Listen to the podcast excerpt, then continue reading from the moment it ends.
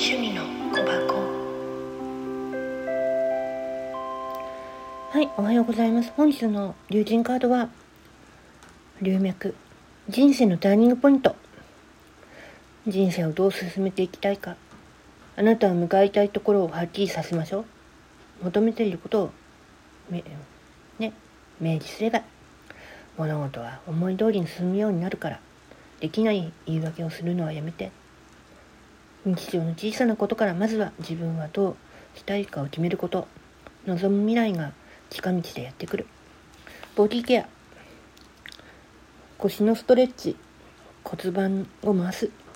アイテムは電車のチケット航空チケット定期券とか。うん。フード。緑の野菜。葉物。ブロッコリーアスパラ。ピーマンとかね。まあ行ってきていいのはターミナル駅高速道路のジャンクション空港とかで行ってみるといいかもね。